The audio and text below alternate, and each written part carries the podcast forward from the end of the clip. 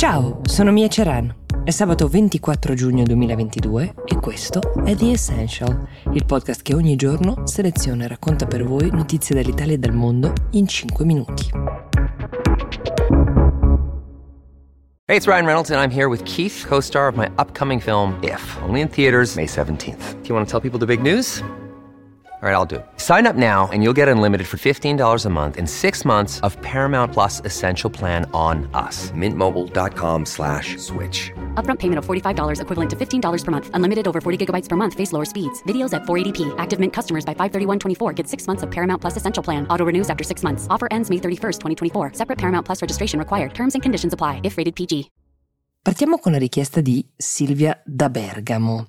Che cosa cambierà ora che l'Ucraina e la Moldova sono diventati paesi candidati per entrare nell'Unione Europea? Allora, giovedì sera il Consiglio europeo che riunisce i rappresentanti dei governi dei 27 Stati membri dell'Unione ha concesso effettivamente lo status di paese candidato all'Ucraina e alla Moldova dopo che la scorsa settimana Ursula von der Leyen aveva espresso il parere favorevole della Commissione in merito alla richiesta di adesione dei due paesi ricordiamo che anche Mario Draghi si è battuto perché questo accadesse. La richiesta di adesione dell'Ucraina era stata inviata lo scorso 28 febbraio, quindi pochissimi giorni dopo lo scoppio del conflitto, mentre quella della Moldova era stata ufficializzata il 3 di marzo, conseguentemente a quella della Georgia, alla quale però non è stato riconosciuto lo status di paese candidato come gli altri due.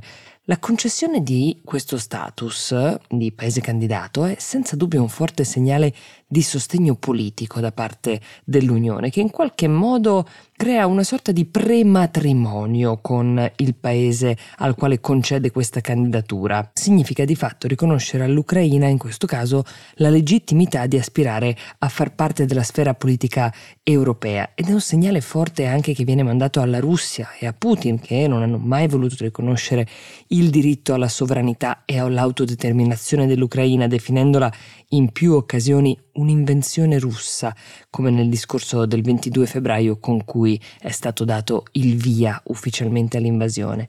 Ucraina e Moldova quindi si uniscono alla lista dei paesi candidati che oggi comprende l'Albania, la Macedonia del Nord, il Montenegro, la Serbia e la Turchia. Ecco, con la Turchia le negoziazioni sono momentaneamente congelate, lo sono dal 2018 per decisione del Consiglio Affari Generali a causa delle crescenti preoccupazioni che ci sono riguardo al rispetto dei diritti fondamentali dei cittadini da parte del governo del paese. Ecco, questo è uno dei temi per poter ammettere la candidatura di un paese, il fatto che i principi base che anche l'Unione Europea condivide al suo interno interno non siano violati. Questo è eh, l'oggetto del contendere con la Turchia in questo momento. Ma al netto del valore simbolico, che cosa cambia ora concretamente? Nel breve periodo cambia poco. In primis non c'è alcuna garanzia che i paesi che hanno ricevuto lo status di candidati vengano poi ammessi in automatico a far parte dell'Unione. In secondo luogo, l'ingresso effettivo di un paese nell'Unione avviene solo dopo una lunga fase negoziale che ha anche sul tavolo eh, argomenti economici. Questa fase può arrivare a durare diversi anni, al momento non è stato ancora stabilito se e quando le trattative verranno avviate. Paesi come Cipro, Malta, Romania, Bulgaria hanno aspettato più di dieci anni dal momento della presentazione della domanda al loro effettivo ingresso nell'Unione, ma al tempo stesso è innegabile il fatto che con Ucraina e Moldova c'è stato un forte cambio di passo da parte delle istituzioni europee rispetto al passato, anche perché gli ostacoli all'ingresso in Ucraina e Moldova non mancano, a partire proprio dal conflitto con la Russia che rappresenta il principale ostacolo all'inizio delle negoziazioni perché secondo molti analisti non si può realmente iniziare a trattare finché non si raggiunge un accordo di pace.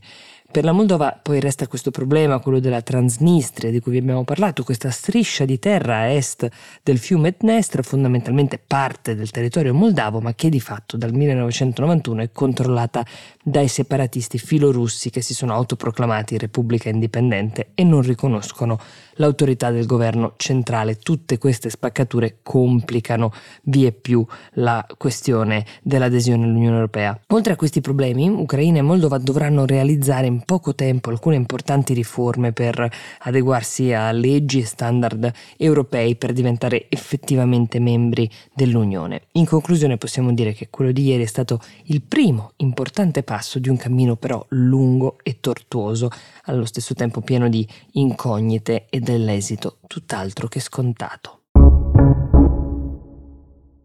Giacomo Salvatore ci chiede aggiornamenti dal Venezuela e anche in Venezuela qualcosa è cambiato per uh, ragioni legate al conflitto tra Russia e Ucraina, um, perché c'è stato un parziale disgelo delle relazioni diplomatiche e commerciali tra Stati Uniti e Venezuela. Gli Stati Uniti avevano interrotto i rapporti con Maduro, presidente uh, del Venezuela, nel gennaio 2019 dopo aver dichiarato illegittima la sua rielezione e aver riconosciuto Juan Guaidó come legittimo presidente invece.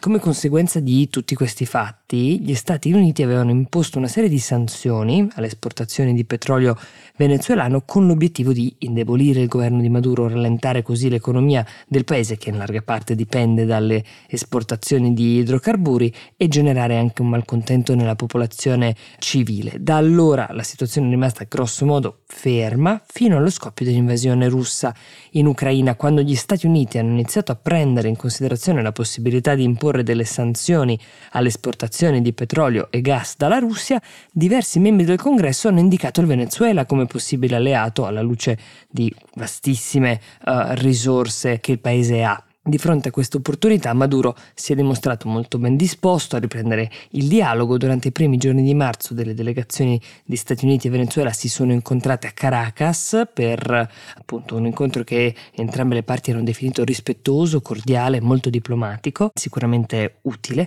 A testimonianza di questa ritrovata intesa ci sono una serie di avvenimenti, tra cui il rilascio da parte del Venezuela di due prigionieri americani e l'allentamento da parte dell'amministrazione Biden delle sanzioni sanzioni economiche contro il governo venezuelano. Questo riavvicinamento però non è particolarmente gradito a molti deputati e senatori statunitensi, sia democratici che repubblicani, che avevano ribadito come gli sforzi necessari a isolare Putin non avrebbero dovuto favorire un altro leader autoritario nel mondo.